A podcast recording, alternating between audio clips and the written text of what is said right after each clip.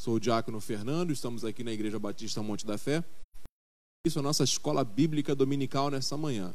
Se você está me ouvindo bem, você manda um amém aí, uma paz do Senhor, para que a gente possa ter certeza que estamos fazendo uma live com som de qualidade para você. Amém? Tudo certinho aí? Glória a Deus. Peço a você que pegue a sua Bíblia Sagrada. Nós vamos continuar o nosso estudo no livro de Lucas, capítulo de número 3. Mas antes de mais nada, nós vamos orar ao Senhor. Enquanto isso, você vai compartilhando essa que devemos fazer. Tá bom? Oremos a Deus. Senhor nosso Deus, nosso amado Pai, levamos nossa voz diante de Ti através do nome do Teu Filho Jesus e clamamos o Teu sangue, Deus, sobre os nossos pecados, gestos, palavras, atitudes, o que fizemos ou que deixamos de fazer, meu Pai. Ó Deus, lamentamos por nossos erros e carecemos, ó Deus, da tua misericórdia nessa manhã. Por isso, ó Deus, vem nesta hora, meu Pai, encher todos os corações, meu Pai, com a tua palavra, que será, Senhor Deus, nesse momento estudada na, na instrumentalidade, ó Deus, do teu Espírito Santo sobre nossas vidas. Pedimos ao Senhor que venha falar, ó Deus, de todas as formas como o Senhor quiser, meu Pai, aos muitos que me ouvem nesta manhã, meu Pai, em nome de Jesus. Que o Senhor venha nos orientar, nos ajudar e nos ensinar, meu Pai, a fazer todas as coisas segundo a tua vontade e o teu propósito, Deus. Ó, oh, meu Pai, vem nos limpar através do estudo da tua santa e gloriosa palavra, meu Pai. Senhor, joga os nossos pecados no mar do esquecimento, pois nós nos arrependemos deles nessa manhã e precisamos da tua ajuda para continuar e prosseguir, Pai. Ó Deus, tudo aquilo que atrapalha, Deus, toda falta de entendimento, meu Pai, caia por terra em nome de Jesus. Brilha a tua luz, Senhor Deus, clareia nosso entendimento, os nossos olhos, que nossos ouvidos estejam bem abertos para ouvir da tua palavra nessa manhã. Ajuda os novos convertidos que estão se preparando, ó Deus, para passar nas águas batismais, Senhor Deus, fortalece o Senhor Deus no poder, Senhor Deus, do nome santo de Jesus Cristo, meu Pai. Ó Deus, que a minha voz alcance muito, a tua voz, Senhor Deus, alcance os corações nessa manhã, para a glória do teu santo nome. Senta conosco, Senhor Deus, nos explica as escrituras sagradas. Senhor, que o temor, o medo, as aflições desse tempo, Senhor Deus, fiquem de lado, meu Pai, e que possamos nos fortalecer na tua palavra. Deus, desperta aqueles que dormem, Senhor Deus, aviva a tua obra em nossas vidas e no decorrer dos anos. Assim te pedimos, te agradecemos, em nome de Jesus. Amém. Lucas, capítulo de número 3, o versículo de número 10. Nós estamos estudando o livro de Lucas nessa quarentena, nessa escola bíblica dominical online. Diz assim o versículo de número 10. Então, palavras de João Batista. Então as multidões o interrogavam, dizendo: Que havemos, pois, de fazer? Lê novamente. Então as multidões o interrogavam, dizendo: Que havemos, pois, de fazer? Estamos nessa jornada, estamos nessa caminhada já nesses meses aí dessa quarentena, estudando esse livro de Lucas e analisando essas palavras de João Batista é, com essa classe da Escola Bíblica Dominical voltada aos novos convertidos, mas com alimento para que todos possam ser nutridos das coisas de Deus. E quando João Batista ele inicia o, o, batismo de arrependimento, chamando as pessoas do arrependimento, aquilo veio, aquilo soou como uma novidade. Então muita gente veio é, é se batizar. E ele deu o discurso: arrependam-se dos seus pecados e sejam batizados. Ele estava preparando o caminho da vinda de Jesus né, à terra para trazer as, as boas novas do evangelho da salvação, para firmar um novo pacto com o seu sangue. E muitas pessoas se aproximavam.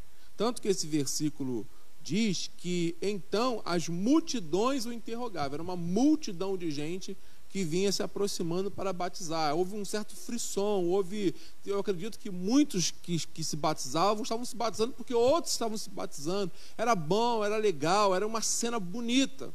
E João Batista, observando isso tudo, ele, ele começa a chamar a atenção nos versículos anteriores que nós já analisamos. nas outras lições. Né? Chamando as pessoas para que venham produzir frutos dignos de arrependimento, é, não dando as suas desculpas, foi o que nós estudamos na semana passada.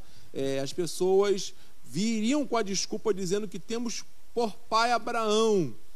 Quando João Batista ele, ele, ele, ele, ele fala sobre isso, aí vocês produzem frutos de arrependimento e não venham dizer que vocês têm como pai Abraão, que era o orgulho de todos os judeus. E João Batista, quando ele diz essa palavra, ele quebra uma convicção daqueles que estavam ali. Ele joga por terra um entendimento que eles tinham, trazendo a reflexão à própria vida deles. Aí ele vai falando a respeito é, é, que, que Deus podia também é, suscitar filhos de Abraão daquelas pedras. Qualquer coisa poderia ser filho de Abraão. Então, na semana passada, nós falamos sobre algumas convicções que nós temos, que nós carregamos, que nós aprendemos com os nossos pais, com a tradição religiosa. É, é Charles Spurgeon, um pregador do século XVIII, ele diz: O que me importa é, se no meu nascimento eu fui consagrado a Moloque, ou eu fui consagrado a um demônio. O que me importa isso? Se agora eu estou numa idade de entendimento posso fazer as minhas escolhas. Então, nessa manhã, que você é, é, abra o seu coração para que você é, reveja as suas convicções. Eu sei que você tem um amor pelo seu pai, pela sua mãe, pela sua igreja. Quando João Batista ele fala, a sua religião também, quando João Batista fala a respeito de, de Deus poderia, não me venham com essa desculpa que vocês são filhos de Abraão, que Deus podia é, suscitar pedras como filhos de Abraão, ele traz na sequência uma coisa importante que nós falamos na semana passada, que é o machado, né, que já estava posto à raiz das árvores, né, para pronto para cortar aquelas árvores que não produzem bom fruto. Nós falamos um pouco a respeito dessa questão do machado. Sabe para analisar esse, esse texto? Como é que pode um machado estar pronto para cortar a raiz? Não tem como cortar a raiz. A raiz está dentro da terra. Mas o, o, o machado de Deus, ele corta pela raiz, ele arranca fora. Está falando a respeito sobre o novo nascimento né, arrancar, vai arrancar toda a velha árvore e vai colocar uma árvore nova, nova raiz, vai nascer naquela terra, o novo de Deus. Mas ao mesmo tempo ele também fala do machado que arranca as pessoas das suas convicções, das suas certezas. Né? Muita gente tem a certeza que está salvo, que vai para o céu, por suas convicções são raízes falsas, raízes mortas. E Deus diz que vai arrancar essas raízes e vai jogar elas no fogo. Quem é que quer fazer alguma coisa com galho seco, com madeira seca? Não sei, é, é, é um excelente, aquilo é excelente para jogar no fogo. Você pega um. Você derrubar uma árvorezinha ali agora para você fazer uma fogueira, é complicado, está verde, está maduro. Quem sabe você está me ouvindo hoje, está cheio de você mesmo. Né? Mas no fundo você é um tremendo de um galho seco. E o galho seco, ele, ele pega bem no fogo.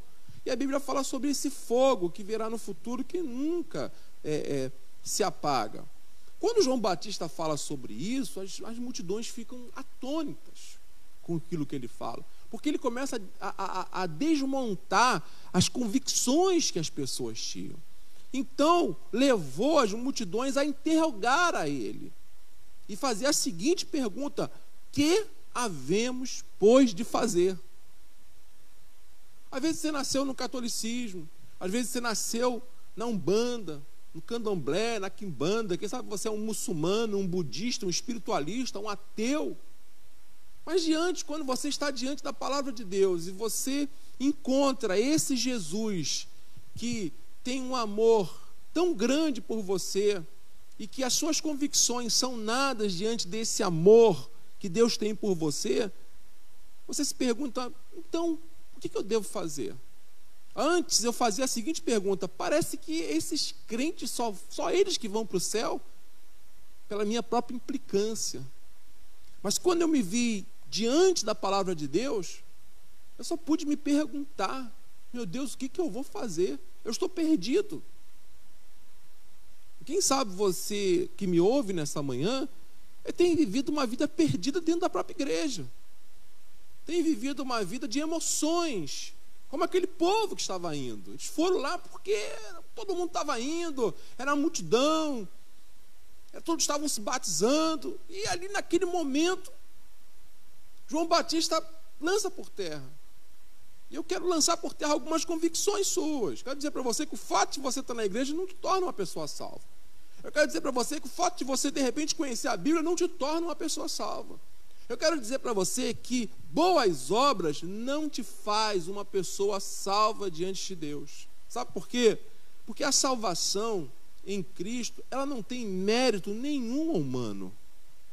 É a graça de Deus, é o favor de Deus, é a misericórdia de Deus. Ele quis, ele quis se reconciliar com nós mesmos, foi ele que quis. Foi ele que quis se lançar para ser a oferta para a remissão dos nossos pecados. Foi ele que quis. Ele falou: "Ninguém tira a minha vida. Eu vou, eu dou a minha vida. Ninguém tira a minha vida.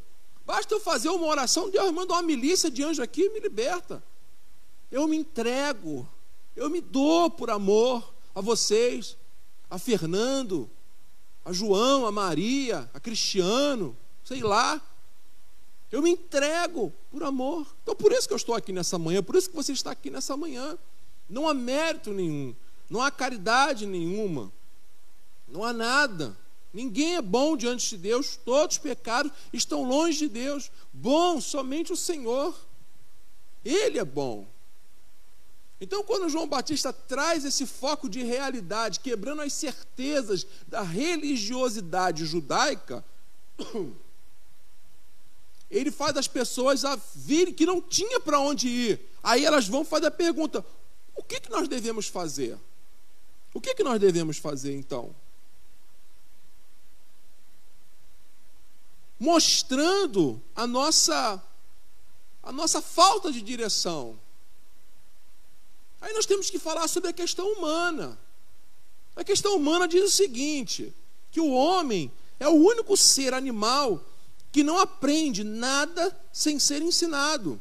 Não sabe falar, não nem caminhar, nem comer, enfim, não sabe fazer nada no estado natural, a não ser chorar. Você pega uma criança recém-nascida e bota ela na terra, bota ela no chão. Ela vai morrer de fome, chorando. Só isso que ela sabe fazer. O gatinho, quando ele nasce, ele já nasce miando. Você vê um gatinho pequenininho, ele faz as suas necessidades e pega a patinha dele e faz o movimento de enterrar.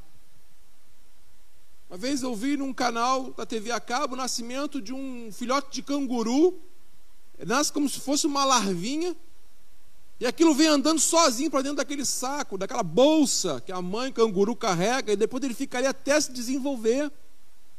Natural.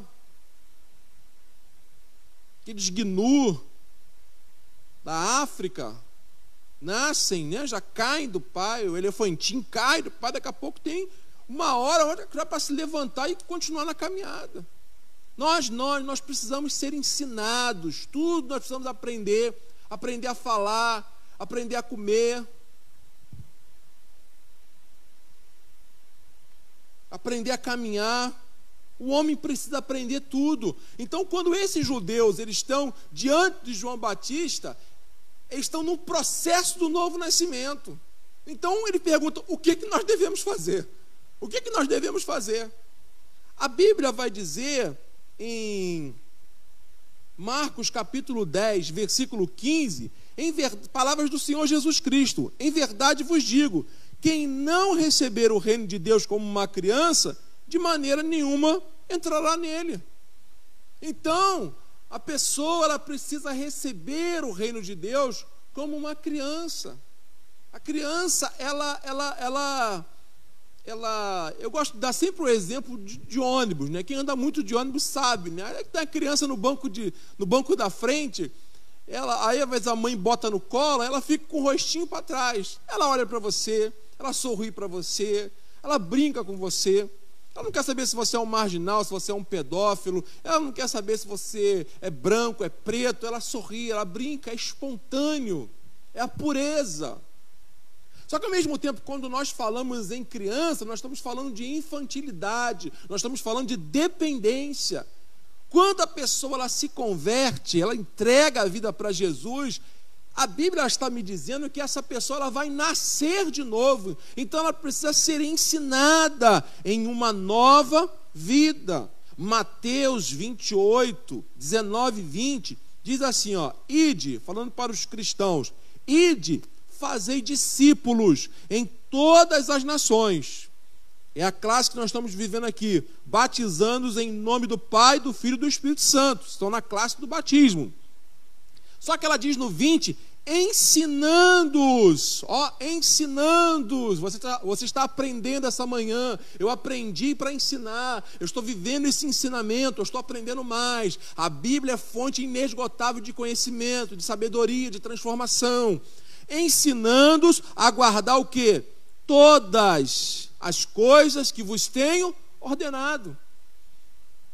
Então, nesse novo nascimento, nessa nova criatura, nessa nova alegria que você está vivendo, existem carrapichos que você está trazendo. E João Batista, quando viu aquele povo trazendo toda essa bagagem de religiosidade, ele, ele confronta. Por isso que nós aqui na igreja, nós gostamos do evangelho que confronta, que faz você pensar, que, sai, que faz você sair daqui do templo ou dessa live coçando a cabeça. Por que, que eu tenho feito com a minha vida? O que, que eu tenho falado? O que, que eu tenho pensado? Será que eu tenho agido de forma certa? Meu irmão, você pode ter algumas atitudes mediante ao receber a palavra. Você pode pensar, você pode analisar, você pode aplicar na tua vida ou simplesmente você pode esquecer.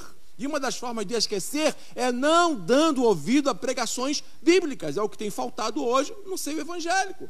Pessoas que amem a palavra, que não interpretem a Bíblia com relativismo. Oh, não, eu acho que é bem assim, é relativo. Não, não, Deus é amor, Ele vai me perdoar no final. Cuidado, meu irmão. Cuidado com aquilo que eu falo. Cuidado com aquilo que você ouve. Cuidado, analise tudo pela palavra. Olha como eu estou te chamando para o crescimento. Olha como eu estou te chamando para o crescimento. Não para uma relação de dependência. Porque João Batista estava naquele momento ali, terminando o batismo, as pessoas iam sair para continuar as suas vidas, mas elas precisavam carregar não somente os seus corpos, a sua casca molhada, a sua pele molhada, elas precisavam carregar dentro de si algo que trouxesse mudança, que demonstrasse realmente que passar por aquelas águas trouxe algum tipo de mudança nas suas vidas, que inspirariam outras a querer conhecer quem é o Deus do batismo, e não a religião judaica. Então eu não estou te chamando nessa manhã para estar numa igreja evangélica. Eu não estou te chamando amanhã, nessa manhã para ser crente. Eu estou te chamando nessa manhã para ter um relacionamento com Deus. Todos conhecem muitas celebridades na televisão. Todos admiram até pastores, mas o profundo, a intimidade de cada um, só conhece quem convive. Só conhece quem está junto. Conhece o presidente? Conheço o presidente. Ah, você sabe é, como ele acorda de manhã? Não, não sei como ele acorda, porque você não está lá. Você não tem intimidade com ele. Você conhece pelas informações que são passadas. E assim são outras pessoas. E assim muita gente leva a vida com Deus, de informações dos outros. Deus está nos chamando nessa manhã a um relacionamento íntimo com Ele. Ele quer dividir o coração dele conosco. E Ele sabe que você é uma criança. Eu espero que nessa manhã você esteja recebendo essa palavra como Zaqueu recebeu.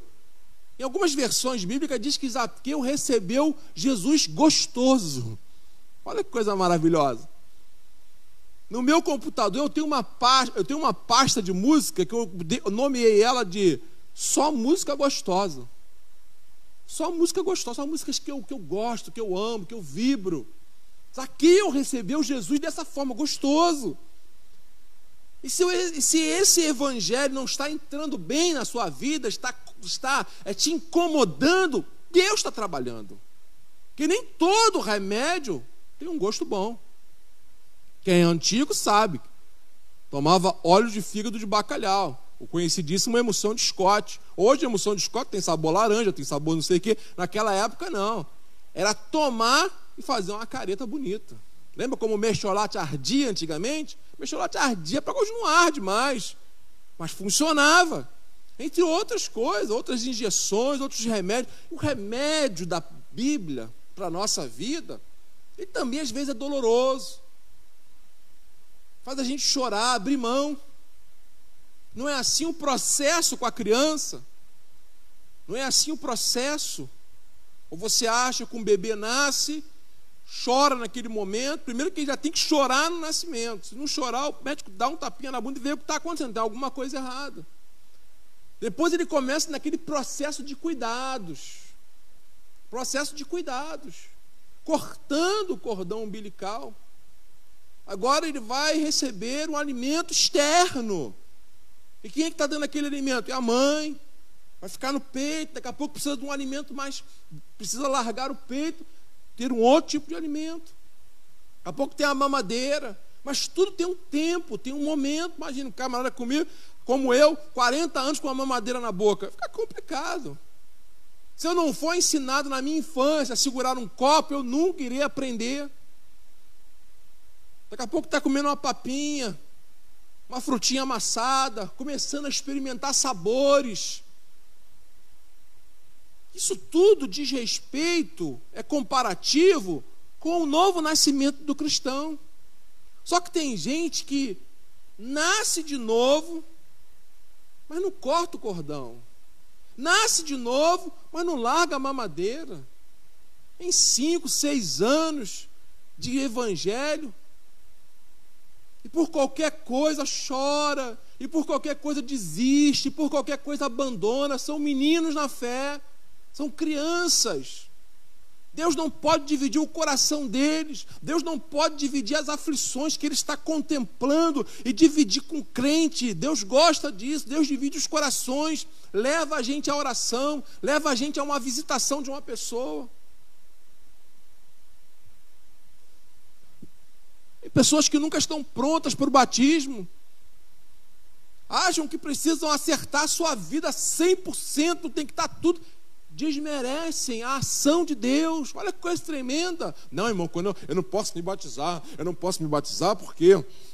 Ah, eu estou. Meu irmão, eu costumo fazer a seguinte pergunta: o que é mais importante? O batismo ou aceitar Jesus como seu único suficiente Salvador? Claro que entregar a vida para Jesus, o batismo é consequência da entrega. A consequência, entregou a vida para Jesus, consequentemente, você vai ser batizado. Em algumas denominações você é batizado direto. Em outras, como a nossa, você faz esse cursinho bíblico para que você tenha mais consciência daquilo que você está fazendo, para que você possa aprender. Então o homem cria suas fantasias. E é fantasioso, é alegórico o homem dizer que eu vou acertar a minha vida toda para o batismo. Você não vai acertar nunca. Porque a Bíblia diz que aquele que não peca já pecou dizendo isso. Então o que, que você deve fazer? Entregar a sua vida para Jesus. E ter sede de aprender o Evangelho. Em buscar aprender as palavras do Mestre. E tem gente aqui para te ensinar. Aqui na igreja nós gostamos de ensinar a palavra de Deus. Jesus disse em Mateus 28, 20, ensinando-os ao que? A guardar aguardar todas as coisas que eu vou tenho, tenho ensinado. Então, quer dizer, qual é o meu padrão agora de vida? Qual é a referência que eu tenho agora de vida? Jesus. Essa é a resposta para aqueles que perguntam o que havemos de fazer. Tem a sua vida agora como padrão de Jesus. Seja confundido com o Mestre no falar, no vestir, no pensar. Porque o filho, ele recebe as características do pai. Você vê, às vezes, bebezinho não sabe nem nada da vida, pai vai lá, mete uma camisa do Flamengo no bebê, mete uma camisa do Vasco, do Fluminense, Botafogo, seja lá qual for o seu time. O pai geralmente coloca as suas características, as suas preferências. E começa a se parecer com a família, com o pai, com o jeito. Aí a criança está crescendo. Tem pais que são mais saudáveis, Outros pais já não são tão saudáveis, já comem coisas mais saudáveis, outros não.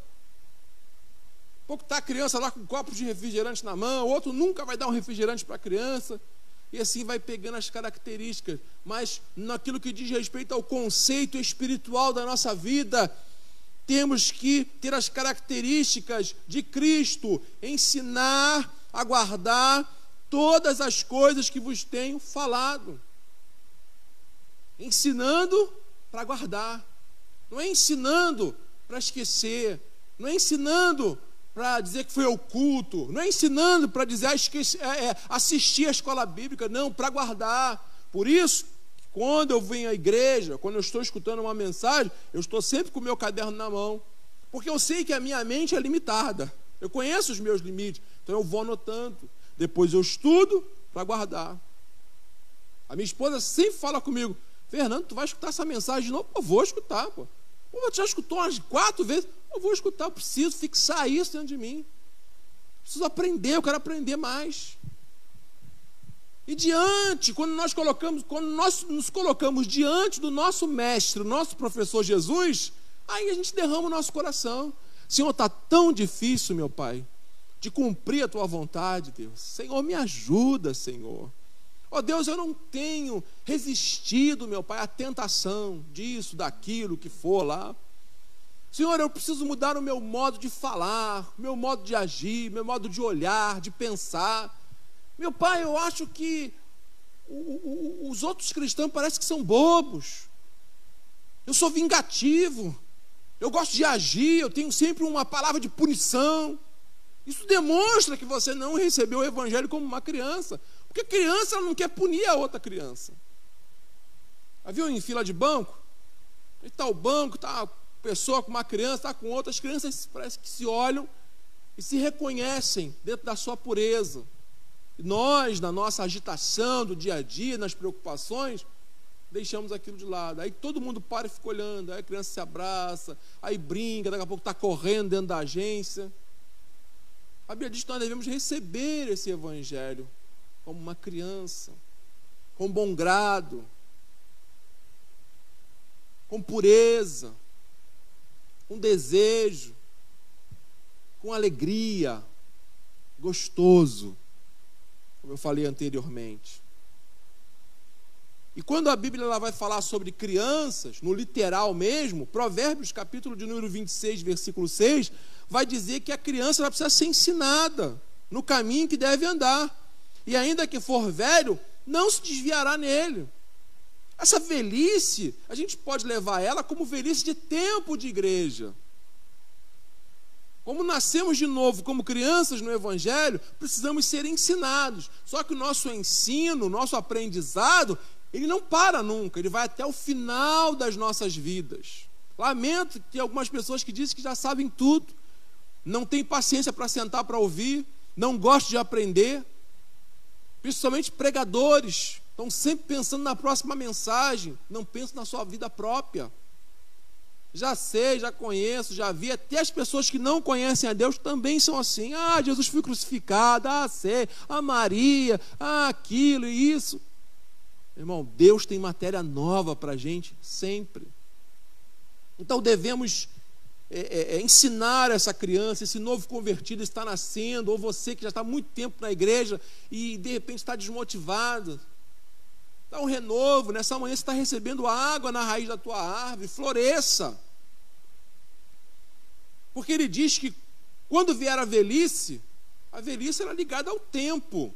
Quando passar o tempo, você vai continuar na mesma fé, como o nosso pastor pregou na semana passada, falando de Caleb.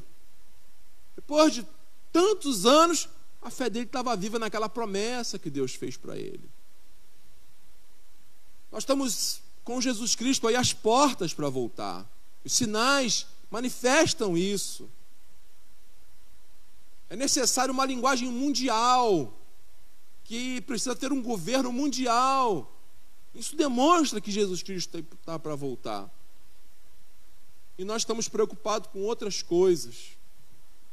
Nós estamos preocupados com coisas que não edificam, mas atrapalham a nossa caminhada cristã. Que ao invés de nos tornarmos crianças diante de Deus, nos tornam pessoas sagazes. E essa sagacidade, ela não é bem vista. Simão, um mágico, que ele é citado no, no, no, livro do Atos dos Apóstolos, ele diz que quando ele viu os apóstolos impondo as mãos sobre as pessoas e elas recebendo o dom do Espírito Santo, ele ofereceu dinheiro para os discípulos para que ele pudesse fazer a mesma coisa. Ele já estava ali, ele estava no seio, mas ele estava com uma sagacidade dentro do seu coração. E Pedro repreende. Ele para você o teu dinheiro é a perdição que ele vai te levar. Precisa fazer uma sondagem dentro do seu coração. Se você tem um coração puro, se você tem um coração quebrantado, se você tem um coração generoso, se você tem um coração perdoador, que são características do coração de Deus. Se nós falamos anteriormente que Jesus Cristo é o nosso padrão, nós precisamos aprender com o Mestre, e aprender com o Mestre é aprender com as suas palavras. É um livro que fez sucesso aí. O que Jesus faria? É o que nós devemos pensar, o que Jesus faria nessa situação. Se você realmente quer andar em novidade de vida, você precisa desse renovo. Porque essa tua força não tem levado você a nada. Você precisa guerrear contra a tua vontade. No Velho Testamento, nós temos diversas guerras que os hebreus batalharam contra os seus inimigos. Que você possa ser que o seu coração possa ser um hebreu e os inimigos sejam as tuas, as tuas lutas, as suas tentações. E quantas vezes Deus falava, olha só, é para matar todo mundo, não é para sobrar ninguém. Então sai agora do teu coração, agora sai, sai tudo. Sai os heteus, sai do teu coração os jebuseus, os amorreus, os filisteus, que saiam do teu coração nessa manhã, matem, matem todos eles. Ah, mas eu vou ser tirado como trouxa, eu vou ser tirado como bobo, eu vou ser tirado como isso. Mate, mate, é melhor agradar a Deus e desagradar o mundo. Tem gente hoje que não suporta, é tentado a falar, a comentar e se perde nas suas palavras. São como essas pessoas que chegaram diante de João Batista, estavam indo no movimento. Meu Deus, aí eu pergunto para você qual é o movimento que nós temos hoje? Qual é a nossa maior fonte de informação hoje? É a internet. A internet é a maior fonte de informação que tem.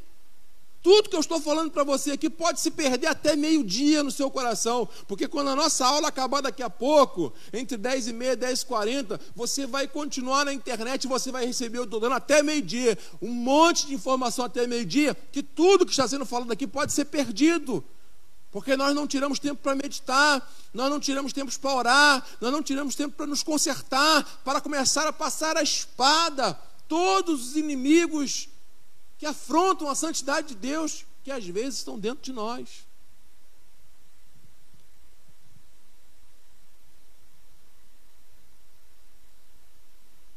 É necessário receber o reino como uma criança.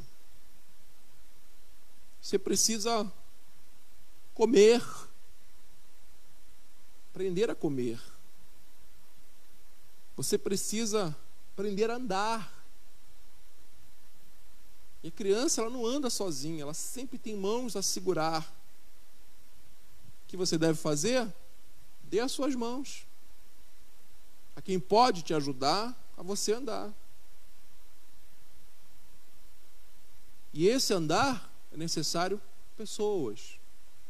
Mas quando você tem um problema com pessoas, você vai estar sempre sentado ao chão, você vai estar sempre engatinhando.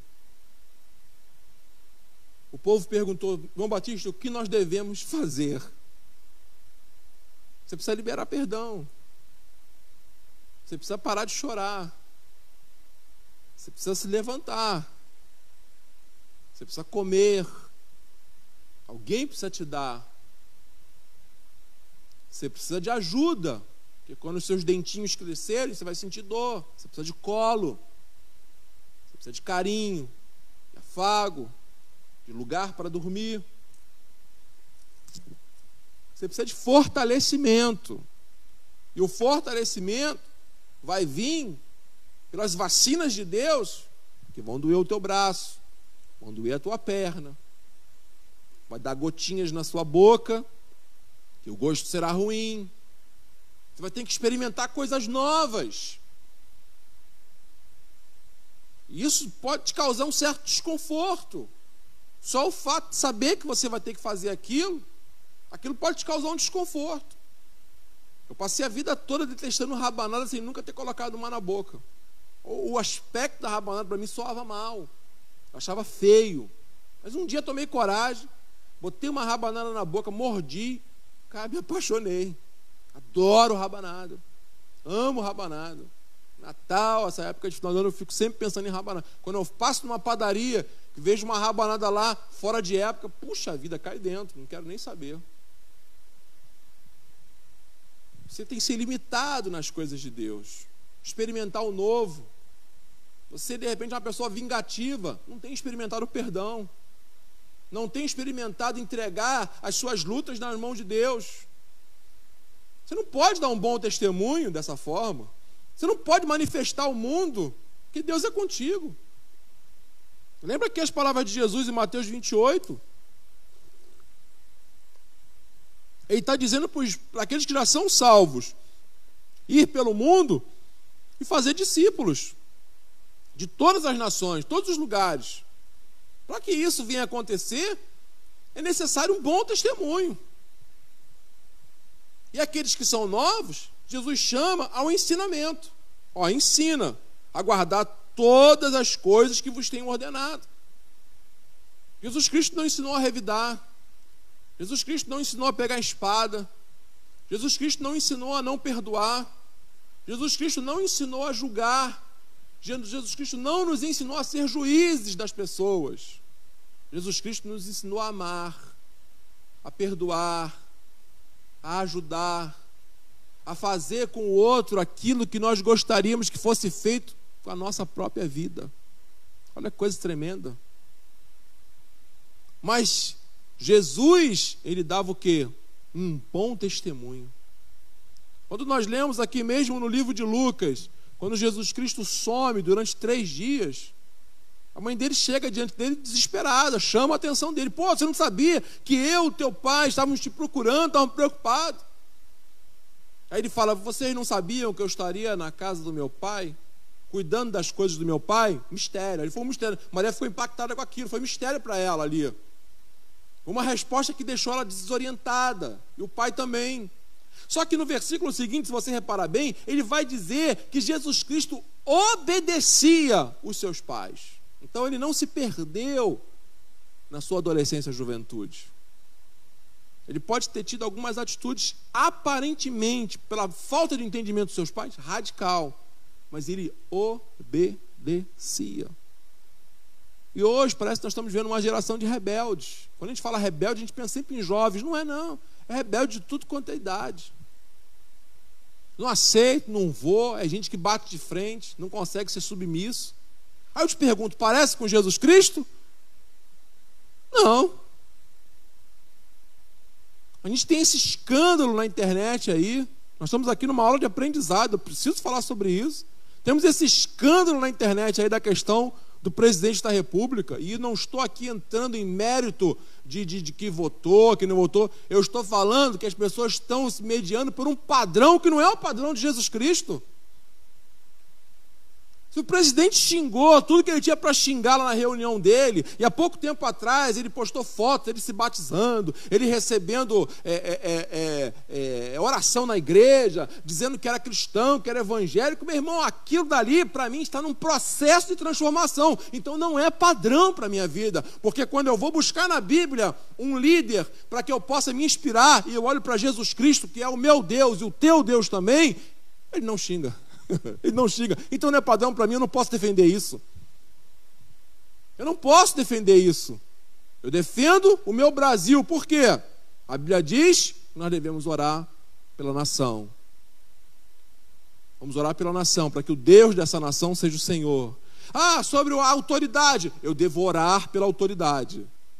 Orar. Porque quando eu escuto coisas como eu escutei, Eu tenho que me escandalizar como cristão. Porque eu leio na Bíblia que quando Isaías estava diante de Deus, ele viu a glória de Deus, ele falou: estou ferrado, estou perdido, porque eu sou, eu sou um homem de lábios impuros e vivo no meio, vivo num ministério de pessoas de impuros lábios, eu estou lascado. Aí o que, que a Bíblia vai falar? Que Deus pega uma brasa de fogo, toca nos lábios. Olha só como o nosso padrão tem que ser a palavra. Pega a brasa, toca nos lábios.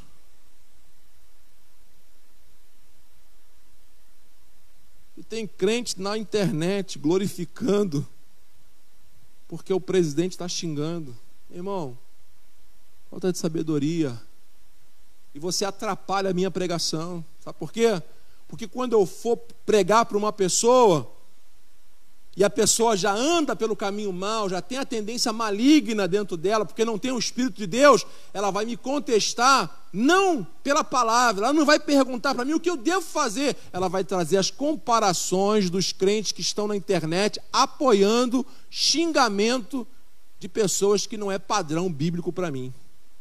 Olha só, para aquele que vive pregando só para crente, é bobeira. Para aquele que não prega para ninguém, é besteira. Agora, para quem gosta de evangelismo, como eu amo, isso me atrapalha demais. Você conhece dez crentes, nove concordam com o xingamento. Um diz que não, porque não é padrão bíblico. Eu não estou fazendo, não estou falando sobre governo, tá? Não estou falando sobre política. Eu estou falando sobre o padrão da minha vida. Então, a gente deve pensar um pouco, gente. O mundo todo diz sim para o xingamento. O mundo todo diz sim. E o crente que deveria ser o oposto, ou simplesmente ficar calado, diz sim também. João Batista, quando viu aquela multidão vindo, aquele oba-oba, naquele xingamento, ele falou: Peraí, pô, peraí. Raça de víboras, quem vos disse para vocês que vocês vão escapar da ira vindoura? Vocês estão pensando que só porque estão aqui, ah, não, é xinga mesmo, o presidente tem que xingar mesmo, eu sou da igreja, eu sou crente, eu falo em língua. Assim. Meu irmão, quem disse para você? Quem disse para você? Produzir, pois, frutos ó, de arrependimento. E tem uns hipócritas na, na internet que ficam dizendo, vai dizer que você nunca xingou. Para mim está sendo usado por Satanás. Porque o diabo é que nos acusa dos nossos antigos pecados. E a pessoa costuma falar daquilo que ela faz. Ela acha, porque ela xinga no oculto, acha que todo mundo xinga também. Hipócrita! Tem que nascer de novo. Já viu o bebezinho xingando? Já viu criança que não sabe falar xingando? Ela passa a xingar porque ela aprende dos seus pais, ela aprende do ambiente que ela vive. Eu vivo num ambiente diferente, eu vivo uma vida cristã. O ambiente dentro de mim está impregnado pelo Espírito Santo. Então, não tem xingamento. Se sair alguma coisa da minha boca, da minha boca foi um tropeço, foi sem querer. E na hora esse mesmo Espírito me leva ao arrependimento. Se isso não serve para mim, eu não posso aplaudir essa, essa tragédia na vida do outro. Não posso. Posso. Deus me deu sabedoria. Isso é claro. Isso é primário. O apóstolo Paulo vai dizer: quando eu pensei que vocês estavam precisando comer uma feijoada, eu tinha que trazer uma madeirinha para vocês de novo, eu tinha que ensinar vocês a falar de novo. Ah, Fernando, mas eu vivo num ambiente, o que, que eu devo fazer então? Como está dizendo no texto, eu trabalho num ambiente que as pessoas xingam o tempo todo. Você é luz naquele lugar. Você é a diferença naquele lugar. Você está vivendo um novo nascimento. Eu me lembro que tinha um amigo meu, ele tinha amigo até hoje. Ele ficava no meu pé. Ele falava, tu é da igreja agora, tu é da igreja. Eu falava, sou, sou da igreja, sou da igreja. Aí às vezes passava uma menininha com shortinho, aí eu olhava e falava, ah, fulano, pô, caramba, rapaz, eu estou na igreja, mas eu não aguento. Ele ficava, ó, oh, rapaz, ó, ó, tá vendo, hein? Ele tomava conta de mim para eu não xingar. Eu estava na igreja, mas eu xingava ainda, xingava muito. Ele, ó, tá na igreja, hein? Ih, rapaz, desculpa. No fundo, no fundo, aquele camarada me ajudou. Até aprender a viver de uma forma diferente. Uma vez meu irmão me repreendeu em casa, quando eu falei o nome daquilo que a gente faz no vaso. Ele falou, cara, isso aí não é, não é palavrão, mas é uma palavra chula que não pode estar dentro do teu, do teu vocabulário. Nunca esqueço disso. Então existem palavrões que têm conotações obscenas e tristes, né? Que colocam a mãe do outro como prostituta, que mandam o outro para um lugar onde ele nunca gostaria de ter ido, que não pode passar pelo contexto da vida cristã, nem, nem apoiar, nem falar, porque é hipocrisia. Você é, não faz, mas apoia. Paulo repreende Pedro na cara pelo seu comportamento, que quando estava com judeus era um, quando estava com gentios era outro, e Paulo chamou ele na chincha. Então não fica com raiva de mim, não. Está com raiva? Fica com raiva da Bíblia. Fica com raiva da palavra de Deus ou não saber de qual espírito você é? Se você não sabe, que bom que você está aqui na escola dominical para você aprender. Nós fazemos parte daquele do Espírito de Deus. Às vezes a gente tem um reflexo, alguma coisa, um momento de nervoso. Já, já passou por algum acidente de carro? Já passei, é, é terrível. Você fica nervoso, você fica tenso. Mas, meu irmão, é só uma coisa momentária, momentâneo. A tua razão precisa voltar. A presença do Espírito vai precisar florar. É se vingar, pedir perdão, vingar, pedir perdão, vingar, pedir perdão, vingar, não. Você precisa nascer de novo. Os teus desejos, as tuas vontades, precisam estar dominadas pelo Espírito Santo. Domínio próprio. É o que o nosso presidente precisa, é o que eu preciso, é o que você precisa. Domínio próprio. O que nós devemos fazer para isso? Buscar a Deus. Chorar diante de Deus, gemer diante de Deus com a consciência de saber que certa atitude está atrapalhando a sua comunhão com Deus, a sua paz interior que Deus dá. Então a gente chora e geme, Senhor, tire isso de mim. Meu irmão, eu sei o que é isso, que quando eu tive síndrome do pânico, eu chorava e gemia no terraço da minha casa pedindo a Deus que tirasse aquilo de mim. E eu vim com aquele discurso que todo crente faz: Senhor, eu sou homem de Deus, mas como é que eu vou ficar assim, Senhor? Tira de mim. Deus só amassando barro, amassando barro. E me tornou uma pessoa melhor. E hoje eu vivo uma vida saudável. Calma, meu irmão. As coisas não são só assim como você pensa, não. Há um preço a ser pago. E quando a gente vai discorrer as palavras da Bíblia, a gente vê a luta de cada discípulo de Cristo, daquele que seguia, daquele que perseguia.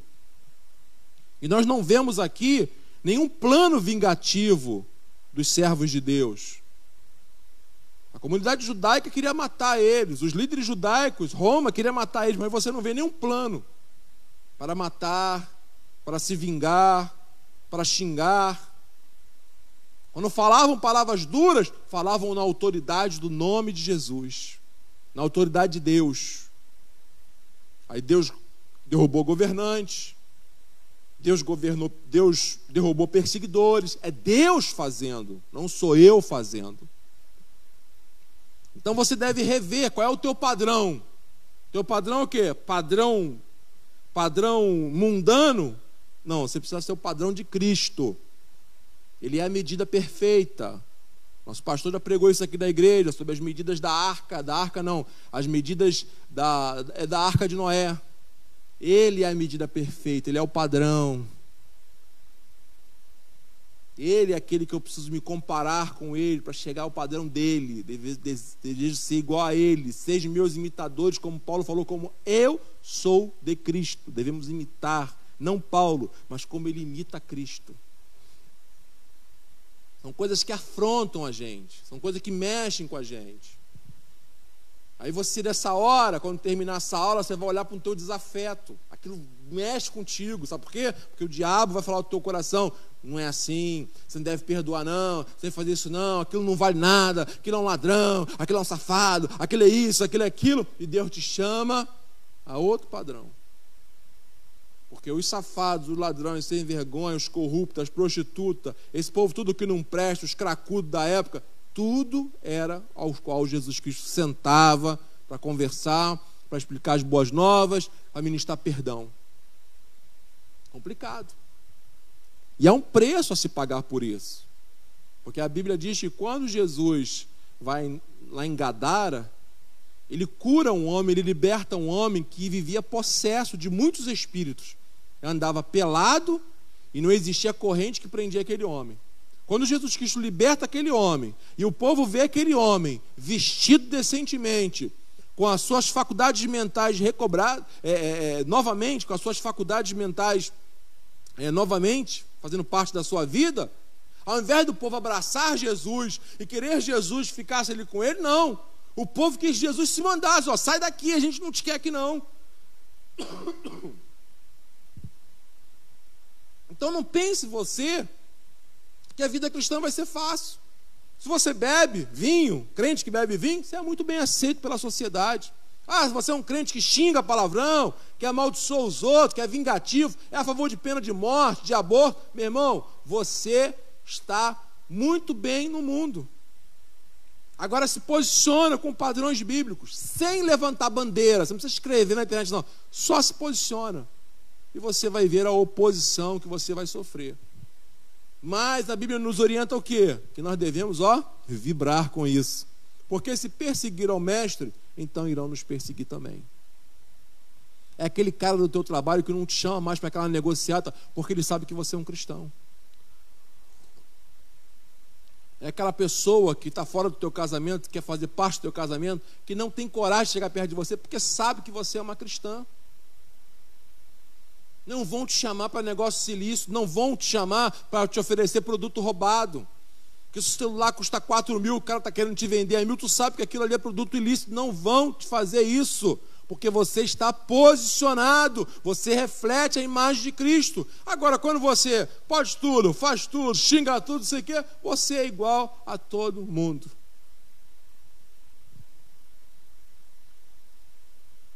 As multidões perguntaram para João Batista: o que nós devemos fazer? Isso porque Jesus ainda não tinha chegado ainda. Para finalizar, Atos capítulo de número 2, versículo 37 e 38, vai falar a respeito da primeira pregação de Pedro. Atos dos Apóstolos, capítulo 2, só dois versículos apenas. Capítulo 2, versículo 37 e 38. Depois que os discípulos receberam o Espírito Santo e foram acusados de estar embriagados, aquela hora, olha a acusação do mundo. O mundo nunca vai te acusar que você agora é um homem santo, não. Acusaram eles de estar embriagados. Pedro se levanta e dá um discurso, faz uma pregação, um sermão, e fala a todos, com autoridade, com poder. Fala de quê? Das coisas de Deus. Quando ele termina o discurso dele, no versículo 37 diz assim, ó: Uma multidão ouvia. Ouvindo eles essas coisas, compugiram-lhes o coração e perguntaram a Pedro e aos demais apóstolos: Ó, que faremos, irmãos? Irmão, eu prefiro ficar com a Bíblia. prefiro ficar com a Bíblia. Que faremos? Quando João Batista trouxe aquelas repreensões, trouxe aquele entendimento, as pessoas se perguntaram: que faremos? Às vezes esse que faremos manifesta-se numa lágrima que sai dos olhos. Às vezes eu fui fazer uma, uma visita na casa de, uma, de um casal, e o marido não era crente, e o cara ficou lá demorando para lavar aquele carro. Eu nunca esqueço, ele ficou se demorando, demorando para porque não queria ouvir a palavra. E a gente ficou lá demorando na casa dele. A esposa não, ele vai subir, ele vai subir. Um violãozinho lá tocando os louvores. Rapaz, quando o cara subiu, ele ficou meio assim. Aí sentou, eu falei, rapaz, eu tenho uma palavra para você. Quando entreguei a palavra para ele, eu vi, irmão. Já viu assim no teu olho? Parece aquelas veias, assim, tudo vermelho. Eu vi aquelas veias crescendo no olho dele, ficando tudo vermelho. Ficou tão vermelho. Eu falei, Deus está trabalhando. Eu falando e pensando, meu Deus, o Senhor está trabalhando. Naquele dia ele se converteu. Naquele dia ali. Ele não me perguntou o que eu devo fazer, mas a palavra de Deus mostrou para ele o que, que ele deveria fazer. Isso é a nossa alegria, isso é o nosso entusiasmo. Não é um presidente que atira, que anda com arma, que responde todo mundo, que é grosso. Isso não é padrão para mim, isso pode ser padrão para você. Para a Bíblia, não é, isso não é padrão, não, meu irmão. Deus chamou foi ovelhas, Deus não chamou bodes, não. Deus não chamou radicais, não. Não. Deus chamou a gente para saquear o inferno. Deus chamou a gente para olhar, olha só, os campos estão verdejantes, estão verdes, está na hora da colheita. Esse é o nosso radicalismo. É evangelismo de rua, é visitação, é se importar com as pessoas, é ligar, é perdoar, é cultuar a Deus. Isso é a diferença do crente. Não é palavras torpes, não, meu irmão. E o povo, diante desse discurso de Pedro, eles fazem essa pergunta. E Pedro responde: Arrependa, arrependei-vos e cada um de vós seja batizado em nome de Jesus Cristo para a remissão dos vossos pecados. Olha o batismo aí de novo. João Batista preparou o caminho, Jesus Cristo veio e pagou o preço. Agora aqui, a salvação. É o caso dessas pessoas que estão se preparando para o batismo, nessa classe. Sejam batizados, ó, a primeira coisa, ó, arrepender. Primeiro tem que vir um arrependimento, em nome de Jesus Cristo, para a remissão dos vossos pecados. E depois vem o batismo. Recebem, recebem o batismo e depois o dom de Deus, é o Espírito Santo. Promessa. Então, irmãos, cuidado com esse negócio de internet. Cuidado esse negócio de Maria vai com as outras. Cuidado, não é porque todo mundo, não quero saber se todo mundo está indo, o que todo mundo está fazendo, está aqui na Bíblia. João Batista estava solitário ali. Era uma multidão, ele podia estar vibrando, a igreja está lotada, o povo está vindo. Olha só que coisa linda, porque as pessoas se importam muito com a multidão. O pastor até botou um texto de manhã sobre multidão, não li ainda, eu vi só o cabeçalho. Isso é um erro grave.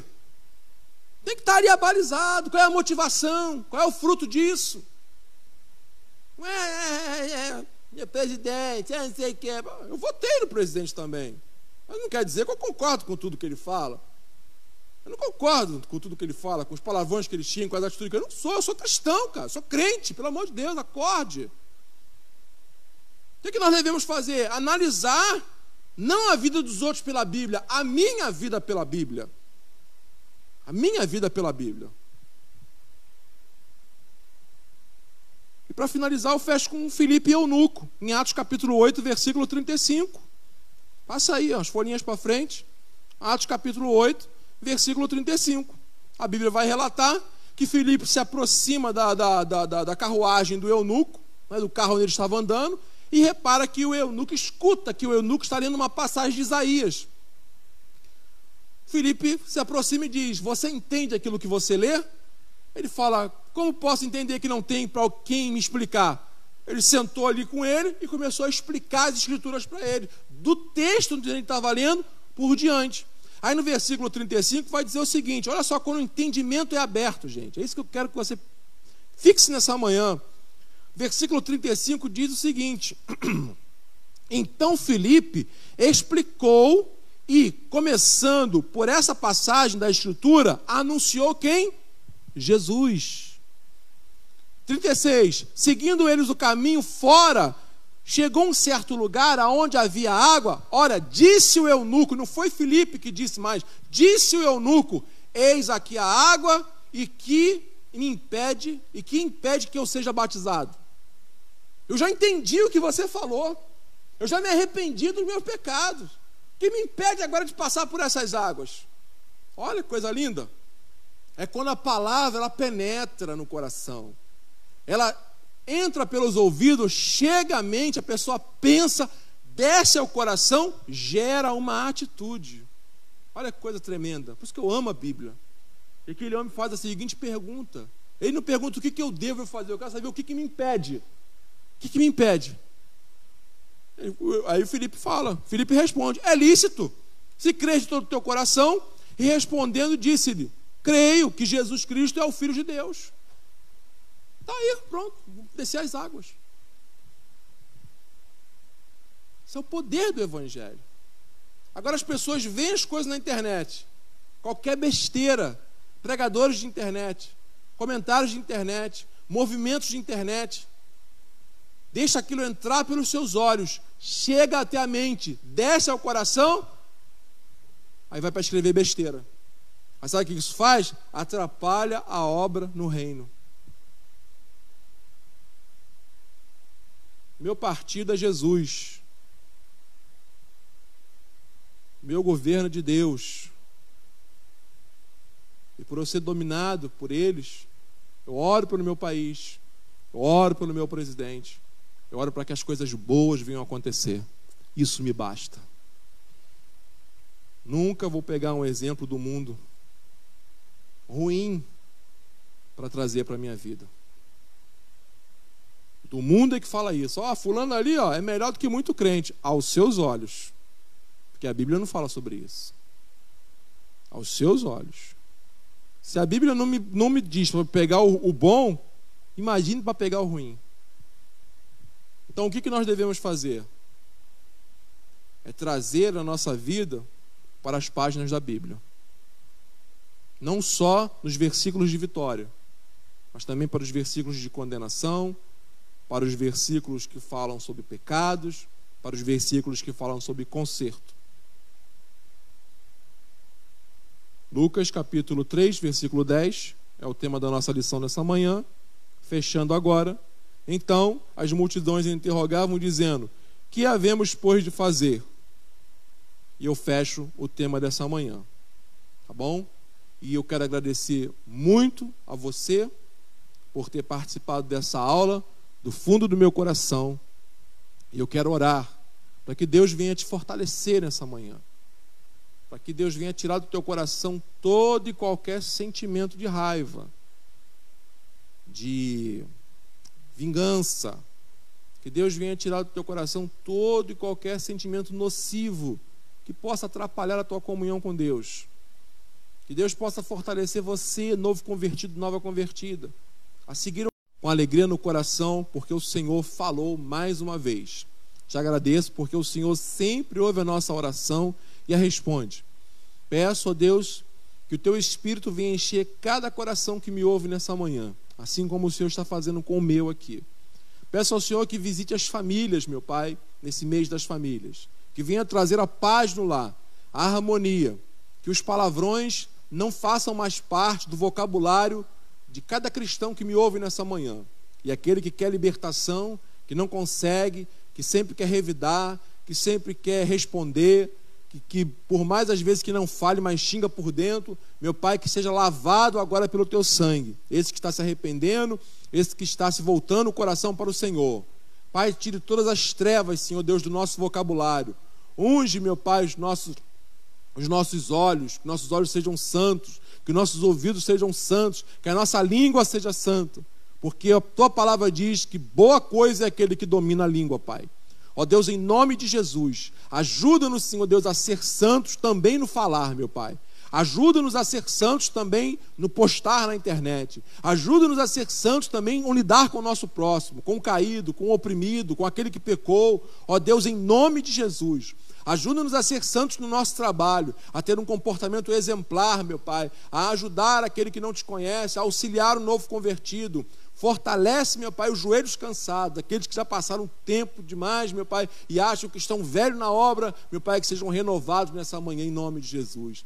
Pai, nós oramos pelo nosso presidente da República. Nós pedimos ao Senhor que venha dar sabedoria para ele, dê saúde para ele. Traz ele um homem sábio, meu Pai, para, Senhor Deus, governar essa nação. Cobre ele com o teu sangue, livre ele de todo mal. Toma os seus ministros nas tuas mãos. Senhor, toma essas crises que estão instaladas, esses disse-me-disse, esses falatórios, meu Pai, essas gravações, toma tudo nas tuas mãos. Senhor Deus, isso traz consequências terríveis para o Brasil, porque os países lá de fora veem o nosso país como uma bagunça, como um país desequilibrado, isso atrapalha a economia. Meu Deus, toma a nossa nação nas tuas mãos.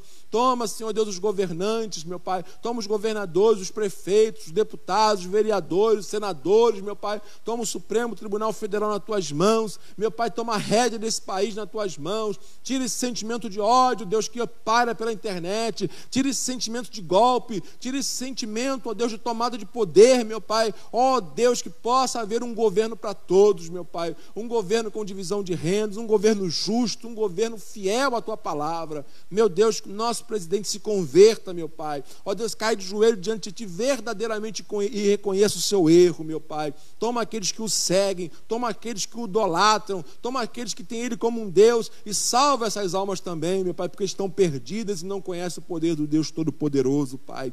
Ó Deus, em nome de Jesus, nós repreendemos toda essa praga que está sobre o Brasil, que está sobre o mundo, que tem matado, que tem ceifado vidas, meu Pai, que tem mexido com a saúde, com a autoestima, com a economia do nosso país e de toda parte do mundo. Ó Deus, nós repreendemos todo vírus em nome de Jesus. Ó Pai, pedimos saúde, ó Deus, psicológica, mental, ó Deus, para todos que me ouvem nessa manhã. Pai, eu te agradeço por tudo por essa manhã, pela tua palavra, pela escola bíblica dominical, em nome de Jesus.